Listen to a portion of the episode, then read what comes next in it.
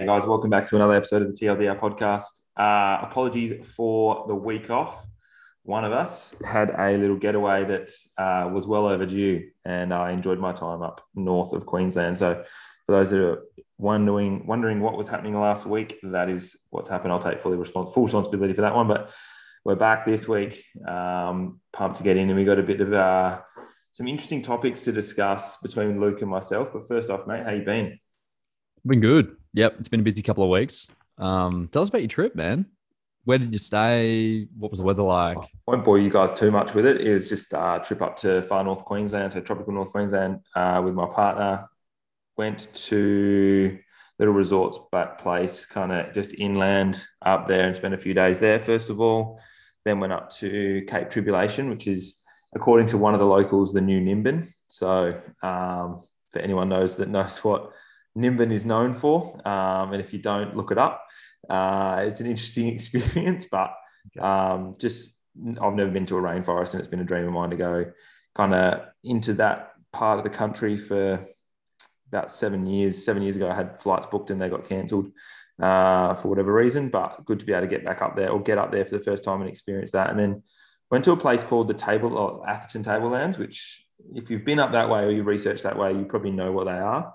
Um, but it's basically just quite um, hilarious. You'll drive the, the, you know, one lane roads, but they're two way, um, full green rolling hills, very UK vibes. But then you'll literally just turn a corner and you're in a rainforest. Like it's quite bizarre um, with like waterfalls and all that sort of stuff. So it was pretty fresh um, up there on the table, but um, still got into the water, had a swim. I saw that many I've been I've lived in Australia my whole life, uh, bar um, a little season. I, I, lived in the UK, so I know all about the deathly animals that we have here. But I saw a scorpion. I saw two snakes. Um, we saw. What do we see? Oh, we just oh, that, that, that's probably as deadly as it got. One of them was like on our path. Of these snakes just scared. I'm petrified. I feel of snakes. I was swimming in water with a water snake on a rock. They're not deadly, but still not ideal. Um, walked like 90, no, 70 minutes one way to this beautiful hike, walked 60 minutes back, 10 minutes from the car. There's this like Eastern brown snake just on this hell fucking narrow path. Um, I'm like throwing like sticks just left and right of it, trying to see if it'll move off the path. But if it does, it's into like knee length grass anyway. You won't see a thing. Oh man, the, the high knee running I did out of there was just like reminiscent of like kindergarten um, just learning to run. It was it would have been it was hilarious for those that watched because there were another couple that uh, helped us out and watched us, and they had a good laugh. But um, yeah, man, just saw some epic wild. Saw a platypus in the wild for the first time, uh, which was sick. Yeah, big fan of nature and that and that sort of stuff. And and so remote had barely any signal the whole time I was out there.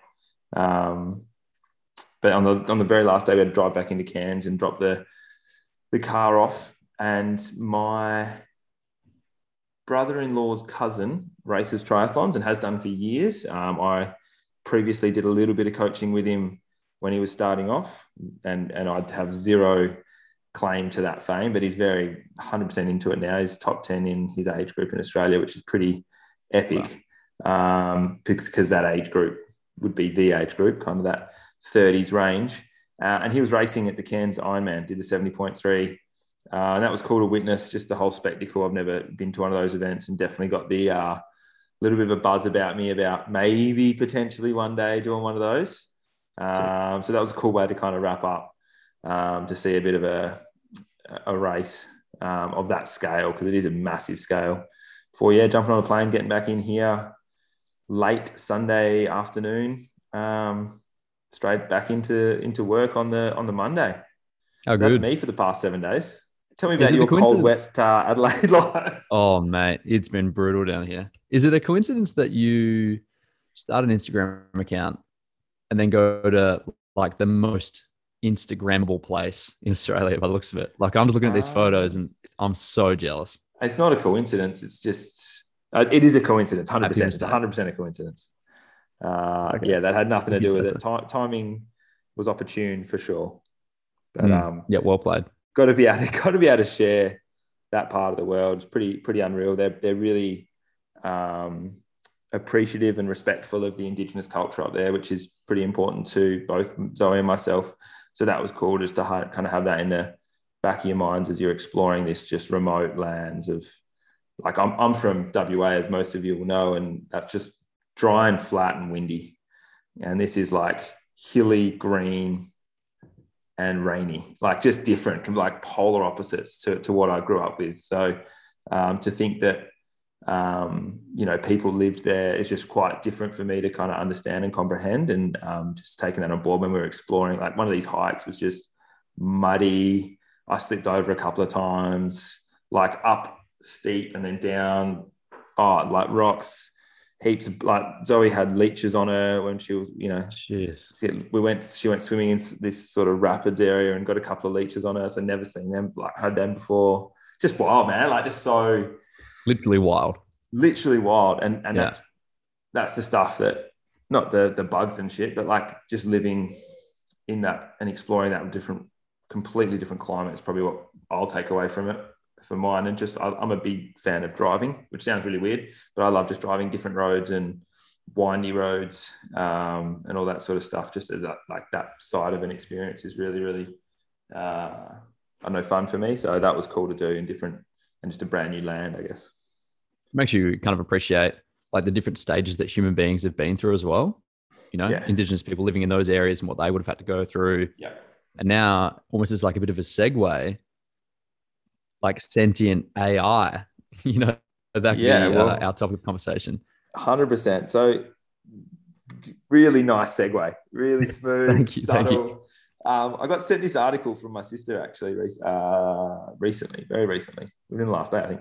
And um, I don't know if I'm going to probably get some research on it as, as we talk, so I don't sound completely um, inept. But essentially, what this article um, outlines is these uh, Google software developers or Google researchers, I guess, that were having this conversation with something called Lambda.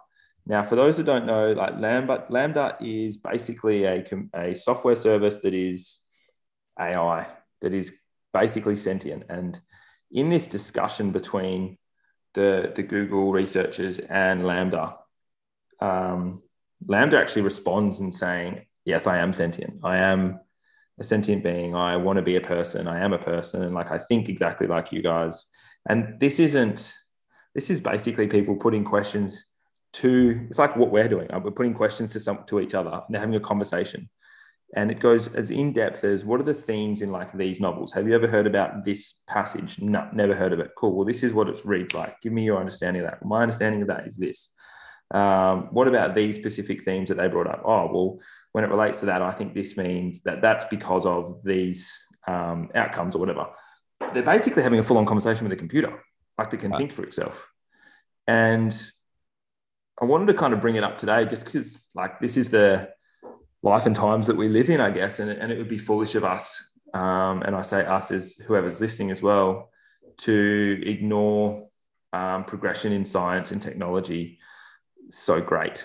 Um, because as simple as th- think about it this way less than 100 years ago, um, explorers went to Amazon, the Amazon, and they were mapping countries. So and I know this because I recently watched a video on this as well. But like 1925, or just just before 1925, there were a couple of explorers that went down to um, the Amazon rainforest and were mapping the border between Bolivia and Brazil. I'm pretty sure.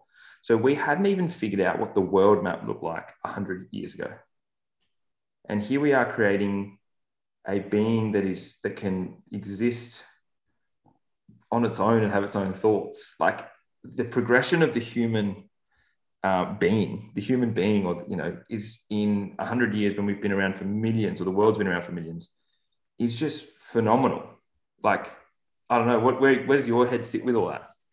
Dude, where do I even start? Read, and I've listened to a lot of, actually, just kind of ironically, um, and coincidentally, listened to a lot of stuff on consciousness in the last couple of weeks. Yeah. Um, and then when you sent me this thing, I was like, oh my god, like it yeah. all ties it all together. What they've been talking about.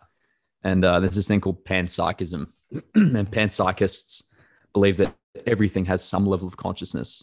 you know, like obviously you and I have consciousness, Mhm. or so we kind of perceive it. Having this Mhm. conversation right now.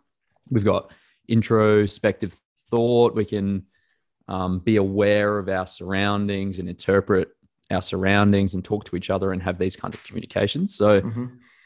we will, a lot of people agree that humans have consciousness. Yeah. And Panpsychists believe that everything has some level of consciousness, even like trees and rocks So and na- natural things.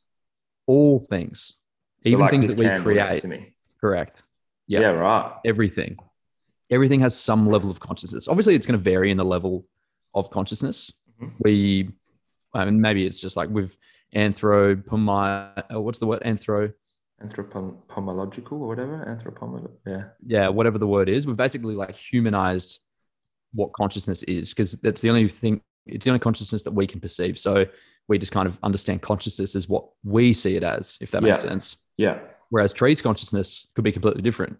And the coffee table's consciousness could be different again. I think it's a okay. fairly niche, um, not taboo, but it's very a small population of scientists believe in panpsychism. Yeah. Most people, most scientists believe that humans have consciousness and animals have consciousness, a lower state of consciousness. And then once you get further and further down into um, smaller and smaller systems Mm. or clusters of cells, they don't have any level of consciousness. Right. So, Yeah. and sentience. So, what this article, it like spooked me because this article is essentially we've created this system of like a neurological network um, of computational power, you know, billions of like neurons that we've created essentially Yeah. and uh, and it even said in the conversation between um, I can't remember the guy's name, but the engineer software guy Yeah. I was having a conversation with Lambda. At what point did you become aware? Yeah. You know, and it wasn't aware from the very start. It developed this consciousness as it learned more um, about its surroundings and had more conversations with people, and you know understood what emotions were, and then Mm. you know, suddenly it was just like snapped awake, kind of. Yeah. And uh, that's pretty boggling. That's pretty mind boggling. it's it's basically like it's self-learned Right. software. Self yeah, like it, it's constantly learning, which I think they've had for a while. Like I think software's been around like that that can self-taught. Like the more more information you get, it just continues to learn on that. But to be able to think for its own self when it comes to various bits of information that are giving to it and to have an opinion on things is new. Right. And it And- experiences human emotions, supposedly Yeah. loneliness, happiness, and sadness, and contentment, and um, desire. And it even meditates. And just you know what this lambda thing was talking about was it would often sit and you know try to not think about anything and it would just sit there in silence and it, it seems so insane that this computer is saying this thing and it and, and it's kind of on the fence whether this thing is sentient or not Yeah. depending on who you talk to because i did a little bit of research about it Yeah. and that guy recently has been let go because he uh he breached the um like the uh the non-disclosure agreement of google or whatever by releasing the transcript of this thing really. and himself and uh, he's been put on he's been put on leave and uh yeah and he obviously strongly believes that this lambda is a sentient artificial intelligence that he's like essentially created so the hole goes deeper the rabbit hole is very deep i think with this and uh yeah who knows Yeah, I'm curious. Like, I'm huge. Like, I love sci-fi. Anything. Like, I've recently begun, and this, this might be me nerding out. I've recently begun watching um, Star Wars from beginning to end again, but like actual timelines because there's a new series coming out on Disney called Obi Wan. For anyone that knows Star Wars, I'll put my glasses firmly on my face right now just to really fit the picture.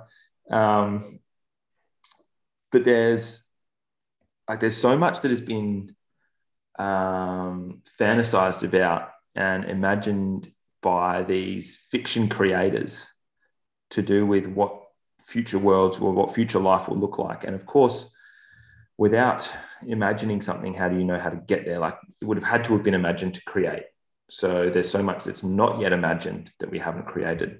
Um, but to have these like creatives, I guess, putting out this fictional work around entertainment for entertainment values, I guess, and they may have some um, ulterior motives, but to then actually be get, getting closer to those is just mm. ridiculous. And I think, um, is it a Space Odyssey, which was done 68 by Stanley Kubrick? I think he that movie, I haven't seen it, so forgive me if I've got, I've got I butcher this, but um, that movie predicts something similar in 2001. It's called the movie is 2001 Space Odyssey. So, so we're 21 years behind fiction. Like, pick up another book and just, you know, and it may not be that book, but like, yeah, the, the ideas that people are having aren't far off where we're going. And the, uh, even with, you know, humans flying, the yeah. Wright brothers, I think it was two or three years before the Wright brothers created the first plane, some journalist said it'll be 10 million years before yeah. humans fly. and then, you know, less than a decade later, we're flying, you know, yeah. and then the aviation industry is now like one of the biggest industries that there is, you know, only a mere however many years later. Um, I actually listened to a, uh, listened to this guy on YouTube who breaks down stories, whether it be like stories from the Bible or fiction mm-hmm. or um, you know, different theories that you know arise, like um, like the different levels of hell and the different levels of heaven. Yeah. And one he broke down was uh, the title is "I Have No Mouth, I Must Scream." Have you heard of it before? No. What's the name of the series on YouTube? This is uh, it's just like a one-off episode. Oh, yeah. Um, he just breaks down, you know, one book or one theory per episode. It's great listen. Yeah. And um, and he breaks down this this book I can't remember the author, uh, but it's essentially what a lot of the horror genre is now based off. So it was a really early interpretation of this horror, and essentially, it's humans have created this AI. Right, you're basically dropped in the middle of the of the plot. Right, like humans have created this AI that encompasses the entire Earth. Yeah, there's still the surface of the Earth, but then there's sheets of alloy and metal that cover the entire surface of the earth mm. and then a dome around that right and he's essentially this ai it's called am am has killed off all humans except for five right and, and has essentially made it so these humans can't die of natural causes if they ever try to like free themselves from this by killing themselves he stops them in their tracks like he won't allow it and this ai has essentially created this um, that's like his enjoyment, what he gets from tormenting these five individuals. Yeah. And essentially, he is has become so deranged, this AI, that he is laughing about one of um, one of the characters has fallen from a high a high place and uh, has like broken his leg or something, and the AI mm. is like laughing about it, having human emotion and laughing about this thing. And one of the other characters sees a like a, a moment where he can kill two of the others um, and free them essentially from this thing. Yeah. And then the story progresses, and uh, and then he's the only one that's left. So they've somehow either killed themselves or been killed by one of the others. Yeah. They all made a pat. Spoilers for anyone that wants to watch it. Yeah, yeah. sorry. This book is yeah. like a hundred years old, but in, so yeah. thinking about listening to it, and uh, even still reading it is yeah, it would be really interesting. Anyway, he ends up being the last one left. Yeah, and um, and now he's like so deformed and um, you know devolved that he's just this blob that like scales the surface of the earth for eternity and him and the ai am don't talk to each other at all and um, you know it's essentially so devolved that he has no mouth but he must scream yeah. because he's there forever. Yeah. So this like you know, any horror movie where you can think about people being left alone you know for eternity in this like this void or you know trapped in this mm. place it's essentially where that's come from. Yeah. I have no mouth but i must scream. So then when you sent me this thing about Lambda, i was like oh no it's all it's happening. yeah. i mean who knows? Like once it's it's like speeds up at an exponential rate right like if this thing is sentient it could create other sentience and you know and then we're just one of five humans left you know well that's wild eh like, yeah. It, it, yeah. I wonder what, if any, parameters are put on that sort of stuff, like Right. built into the programming, or if it, you know, and you see that you see the the sci-fi shows where it's like, nah, I can I can override my code. You've made me too smart for the code that you wrote in to put me in a box or whatever it is. Um, yeah, man, it's just it was just one of those like, oh shit, like this is this is this is not fantasy. Mm. So many people have warned. Um, Oh, you know, yeah. the higher ups. Elon Musk, you know, went to the. I think it was like the Ministry of Defense or something, like some, you know, or even maybe it was the Pentagon or something, and talked to as many people as he could about the dangers of AI. Yeah, Lex Fridman is another guy. He works at um, uh, MIT, and he does a lot of the coding stuff and engineering for AI. And he's like, we just need to be pretty careful with this thing because it could just become this like out of control situation that we lose control of, you know, and it's I feel like they'd, they'd be way more organized and way less, um,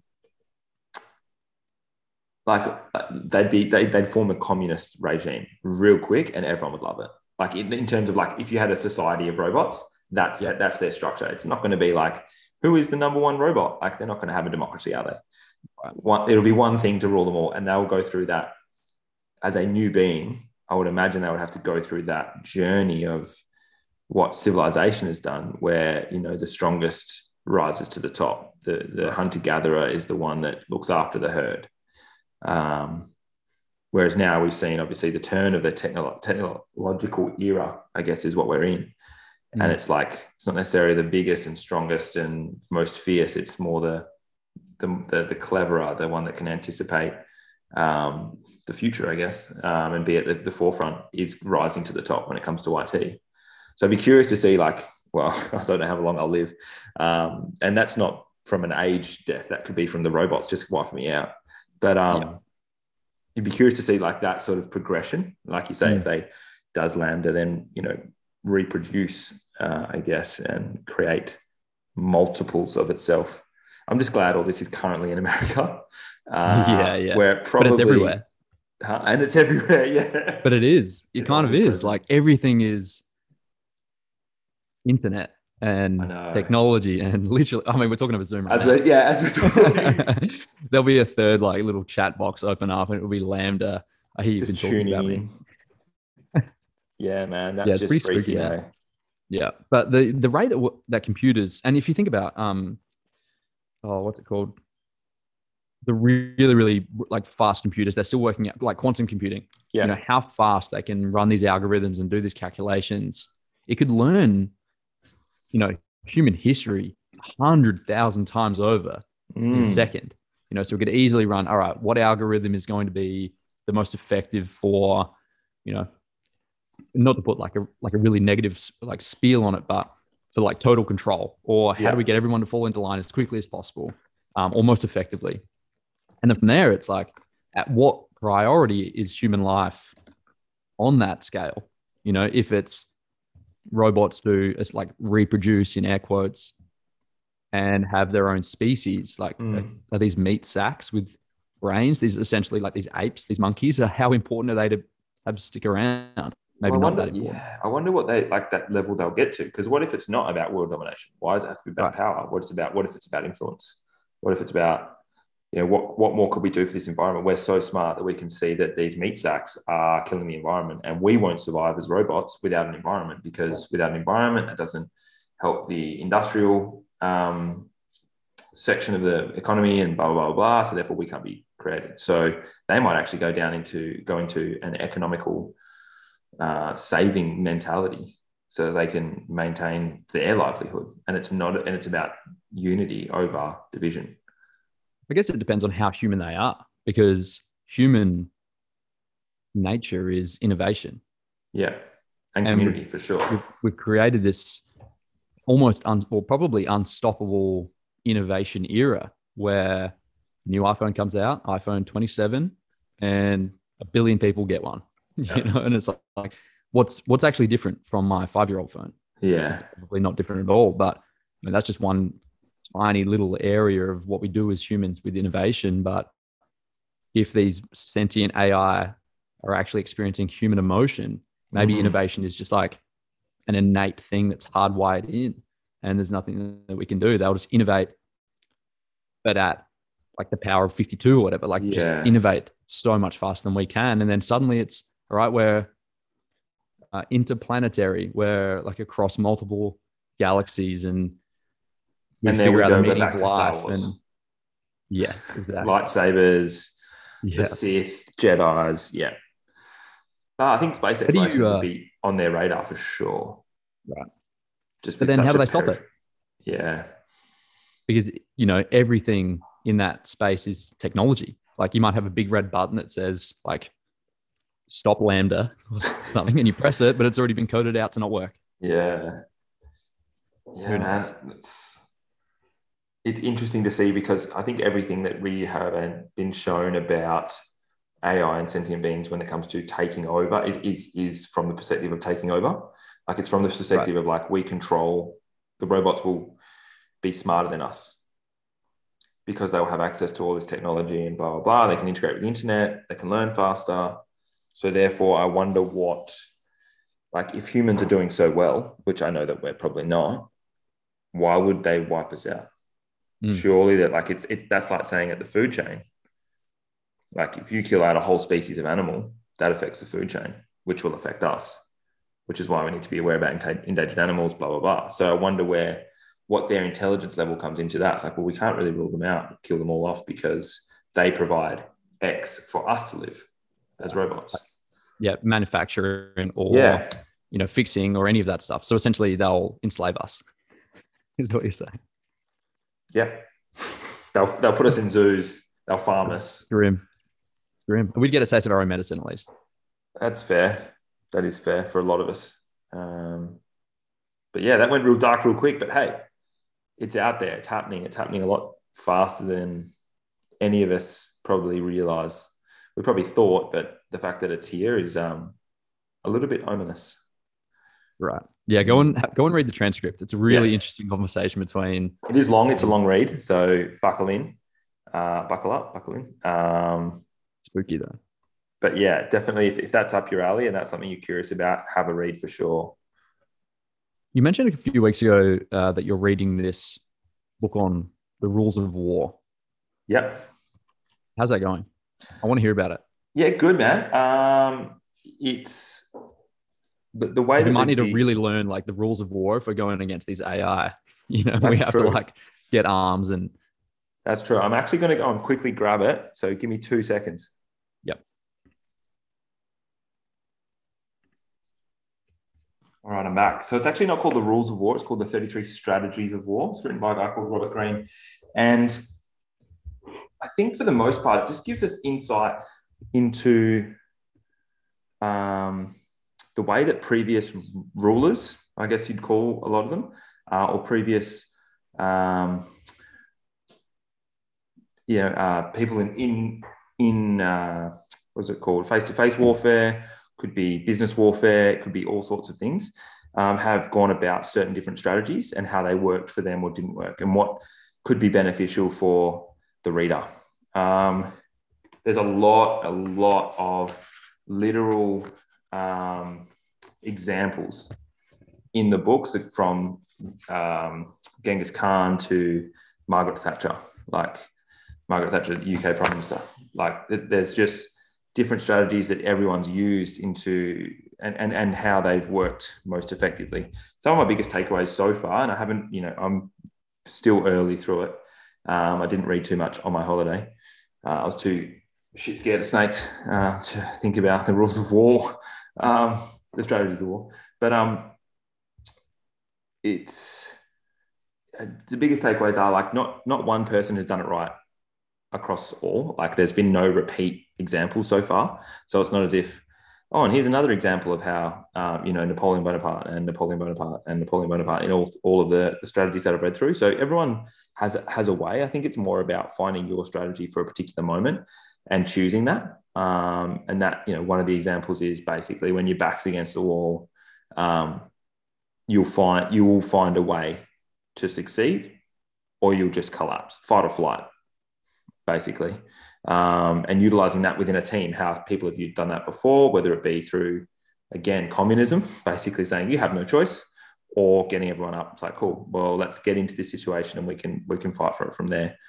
Um, you know, tactics like making yourself bigger than the opposition and just being almost verbose and belligerent and arrogant to use, you know, those sort of terms when it comes to particular um, conflicts or whatever it is, so that you can basically like h- how to utilize those uh, emotions and strategies to win.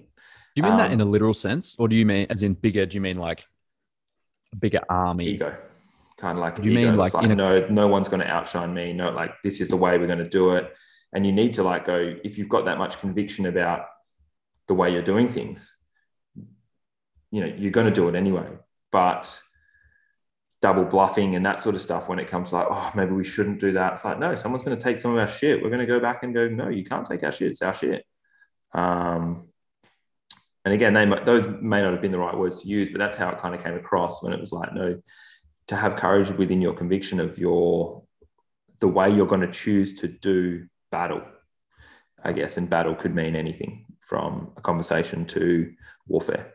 Um, yeah, it's, it's I think the like I said, the biggest takeaways are that not no, no one no one strategy is right all the time. You need to pick a right strategy for the moment you're in. But above that is like be true to who you are. And as long as you can do that and align with some of these strategies, well, then that's going to work for you. Because if it, you know, at any point, um, Margaret Thatcher tries to use a strategy from Genghis Khan, it's probably like, well, that's obviously massively different eras, massively different eras and different um, types of strategies, uh, different scenarios that they were utilized in, in, in terms of the examples in the book. But it's less like me saying, hey, look, how would you go about this? I'll let me try doing it your way, but from my perspective, it or, or my uh, skill set. That's probably the better word. Like, well, I could go and do that, but I, I don't have your skill set. So it's probably not going to come out the same way. It's like, why well, that work for you? It's like, oh, well, also the things I forgot to tell you were this, this, this, this, and this, but they just all come naturally to me because that's just what I've learned. Right. So staying true to like, cool, you've got to have a full understanding of like, what is my, who am I, and how do I want to conduct myself, and then going, cool, well, I feel like this strategy would work best. Or when I'm in this situation, because more often than not, we get put into situations that create conflict or turmoil either within us or in business or friendships or whatever, where we need to go, okay, well, based on who I am and being in this scenario, what strategy will I use? Right. That's probably the and easiest way. You, that last sentence probably summarized the whole bit way better. So it's giving you strategies to be a leader, would you say?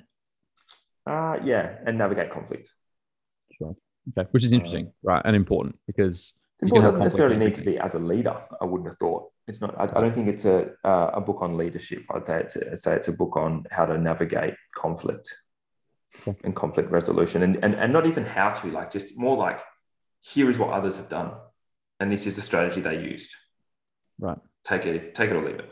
Here is another you know example. And what I really like is the the, the storytelling aspect, the way that. Um, Robert Greene writes. It's like you actually get the whole story and the whole journey. Here's let me let me set the scene. It's you know 1980 and this is what's happened in the past and blah blah blah blah. And so and so has come to come to so and so person two and they've said this and then they've said that back and then that's led to this. So what they've decided to do is, and it's really written well in that regard. So it's like you're basically reading history, right? Which yeah. I really enjoy history. sci-fi and history. I'm yeah. really selling myself here, eh?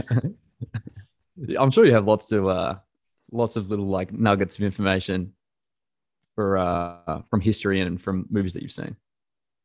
Oh, yeah, probably. I'd, I'd like to think so, um, but it just comes. Yeah, it's just, it's just all about learning. So yeah, that's cool. I'm reading uh, Extreme Ownership by yeah, Jocko Willink, and uh, great book. And I I believe strongly in extreme ownership, and essentially what that is is if you're in a leadership position, I was trying to create a bit of a, a bridge between what you were saying. Another segue. if you're in a leadership position, and maybe not even, um, but more likely if you're in a leadership position and maybe in control of some, not in control of, but in charge of some people, um, you know, and you're essentially creating roles for them to do or, you know, things for them to do, or it comes from you as like a planner. So you as the person that is planning the said mission or, um, you know, task or whatever, that whatever happens, there's something that you could have done better, you know, and often that comes up in a, from a negative outcome position. So if, for example, he gives an example in the book that this is in uh, Al-Ramadi in uh, Iraq, I believe, and he they're going into this town, um, and it's an orchestrated mission, and they've been through all the processes. They've got snipers in place, and they've got tanks on the opposite side, and they've got these Humvees rolling in with tanks with them, and a lot of armed um, American and Iraqi soldiers with them. And they're going in to infiltrate this one particular building where this kingpin of um, whoever they were fighting over there is that Taliban. Uh, the Taliban. Yep. And they're aiming to go into this building right to, to essentially capture him or kill him, whatever happens. And they roll up in the Humvees and they jump out and they see a guy sprinting across the desert in the opposite direction. So they chase him down. Um, and but before they chased him down, he had gotten into like alleyways of buildings, and they'd chased him through this like little, um, I guess like, what would you call it? Like little like tunnel down some alleyways, yep. you know, across Back the street, sort of down thing. some more alleyways, yeah. and then by the time they've captured him, they realize how far away they are from the rest of their troops, and uh, they're in this really tight, narrow alleyway, you know, a meter and a half wide. They've, there's one of them pinning this guy down, tying him up, making sure he's not wearing a suicide vest or anything like that. And it's middle of the night, right? And they've got their uh, their night vision goggles on, and the other guy looks up, and there's eight or ten, um, you know, of the enemies, I guess, with RPGs and AKs running at them and yelling at them, and uh, and obviously that's like a massive issue. So in a yeah. split second, he makes the decision to engage them and he shoots a few of them, a couple of them in the chest and the head, and then they have to make a decision to, you know, run back with this guy that they've just captured. So the guy they captured actually turned out to be a good guy, but he was just scared that he thought maybe it was the Taliban or whatever that was capturing him. So they run back, and uh, and when they get back, it turns out that there were so many so many issues with what had happened that when they went back, it was essentially someone's going to lose their job because of this. Yeah. Right? Like that should never ever happen. The sniper should have been in place. They should have been giving intel. The Humvees, you know, went to the wrong street. They should have never chased that guy into somewhere that they had no idea, and yeah. so on. So whoever was in charge of this mission was essentially on the chopping block. Yeah. Right? So he, this is Jocko talking about this, and um, and he essentially says, "I take full control you know, it wasn't him that was actually the guy running down the alleyway, but he was in charge of setting up this mission so that none of this would have happened. Should have been yeah. a very easy, you know, in and out mission. Yeah. So essentially, what extreme ownership is for him in that situation was, okay, this mission went south, and we could have potentially lost a lot of lives. We didn't, but how can I do something better next time to make sure that this never happens again? Yeah.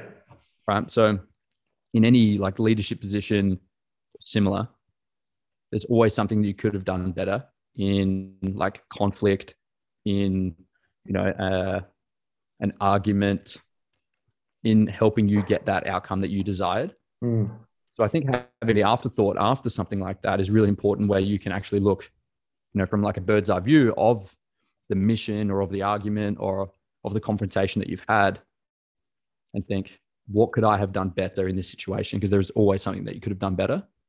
And I think if, if you at least have that, like introspect, introspective thought, plus having the mindset of, I'm just going to take um, onus of whatever happens, positive or negative, that you'll really struggle to fail, I think, because you've already got that kind of mindset of, okay, I'm going in with this thing, whatever happens, happens. I've done the best I can, or maybe not and I'll just take extreme ownership of whatever happens, positive or negative. And I think then it just like allows you to not point the finger at people and blame others because that's the first way to ruin your uh, your leadership um, pedestal, I guess. Another example of this is like in leadership, where uh, in BUD/S training for this for this Navy SEALs, there was there's seven boats or eight boats or something, right? And they're like 48 hours into this thing, two days of no sleep, three days of no sleep, and uh, one crew is dominating boat crew two. Meanwhile, boat crew six is finishing last in all of these races and all of these events that they're doing, and uh, and simply it was just changing the leaders, right? So they call the leader from boat crew two and boat crew six in. They say, right, you're going to swap boat crews. So the leader of boat crew two that was dominating is now leading boat crew six, and vice versa. Boat crew six that was coming last in every event is now leading boat crew two, and they go out and they make push them through all these events and stuff, and they have to carry the boats and they have to you know swim the boat out, flip it over, tip it back the right way, get back in, paddle across, paddle back into the beach, get out, carry the boat 100 meters down the uh, down the beach and back, and it's like a race, right? And it was simply just changing the leaders. Boat crew six won the next five in a row, and boat crew two were kind of middle of the pack to back of the pack, so they were finishing like fourth, fifth, sixth. So it just shows how important that good leadership is relative to what the task is because those guys like boat crew 2 for example was like i'm taking extreme ownership of this. The five guys that i've got in the boat with me they're under my control now or under my leadership. And you know positive or negative this is on me. So they went out there and they yeah ended up dominating just by changing leadership positions. This is all like examples of uh yeah the extreme ownership yeah, hundred percent. I think the most important part with ownership is like you need to have a culture of ownership. Like when it comes to whatever, like you can only you can only speak for yourself for sure, but having a culture without ownership is not it's not fun. Um, speaking from experience, like because you'll just you'll live ownership, and that's one of my personal values as well. Um, and the benefit of it is like it's win or learn mentality. It's like we either win or like cool. There's something I could have done better. Simple um, and that and that's uh, a lot easier said than done for sure because you need to be able to take feedback, and it's something I've been on a steep learning curve um, in my life. I guess is being you know the ability to take feedback is not easy uh, for anyone. I don't think, um, but it's definitely something that um, is extremely valuable for growth. Um, but having a team of of people within it's not, not not just about leadership. I guess is what I'm probably alluding to. It's like if you're looking after or within a team of X amount of people, if someone's always taking that ownership, or it's like someone else, you know, you're going to have the people like, great, sweet, I can coast. Um, and that person's going to get found out real quick for sure. And they either get moved on or, um, you know, spoken to the, by the rest of the members of the team. Um, and I'm sure in the SEALs that would be a different sort of talking to than in business. But um, I think that's the biggest thing. That's the biggest differentiation. Like if you've got a team of footy players uh, and they all take ownership, that is going to be a fucking sick team. Like they're like, yeah, cool. They're not necessarily going to be the best team, and I don't think that's necessary. They don't, they, you could have a team bottom of the ladder, but if everyone takes ownership, that team's going to improve. Um, but if you have only one or two people within a team that take ownership, that's not that's that's not a good culture. It's hard to instill that, I think. Yeah, definitely. The only way you do that is by um, doing it and acting um, accordingly. Um, it's the only way it, it, can be done. I feel you can't just go, "Hey guys, so everyone, we're going to have ownership over everything, and uh, if you stuff up, it's your fault, and if you stuff up, it's also my fault, and it's everyone's fault." Like you can't do, you can't just do a TED talk on ownership and then everyone's happy about it. Yeah, yeah, you got to you got to learn by doing when it comes to that sort of stuff. You actually got to have the ability to go, hand up, yeah, that's me, and do that again and again and again, and that's how you learn and live it for sure. It's hard to do it initially. And, uh, and even still, like, obviously, I'm no master of it, but I've, I've been practicing that for a, a little while. And you always slip up because it is, it's so abrasive taking that, you know, taking ownership of this Popping thing it. that, you know, maybe or maybe wasn't your fault, mm. you know, but you have to almost treat everything as, okay, I could have done something better here. So what was it? Yeah. You know, how can we improve? Yeah, 100%. 100% good little note to probably wrap on. I think that's uh, some juicy little bits there. Not the longest one, but we, we don't want to bore you guys. Um, what, what do we what do we cover off today? A bit of a holiday in there, uh, massive, beautiful segue into AI technology, and then onto uh, some strategies about war and ownership, which was actually smooth. Yeah, you could have gone down the. Oh, you're reading a book on war. I'm reading a book on war as well. um, yeah, the, the segues like that that are really shallow. You can just. I just want cheesy ones. We just want super cheese. Yeah, heaps of cheese, lots of dairy. Um, yeah. You know that I'm going to react to that for sure. Um, but in saying that, um, we'll hope to get another one up for next week, guys. I do have another bit of travel ahead of me. Um, so just unsure if we're going to be able to get one up early next week, but we'll definitely keep them coming weekly uh, going forward. We do have a couple of really amazing guests coming up um, in some different areas as well. Um, hopefully, hoping to get some people on from the arts community um, because that's a really, really amazing uh, part of society. That's we're, we're, yet to kind of, I guess, speak to people in that realm um, about uh, their experiences and their lifestyle and um, learn from them. So, um, if there's anyone or any other topics that you would love to hear us speak on, guys, or books that we should read, uh, feel free to reach out to both of us um, or either of us. Uh, I will also tag our socials now that we have them. How good. Thanks, man. Cheers, brother. Speak soon.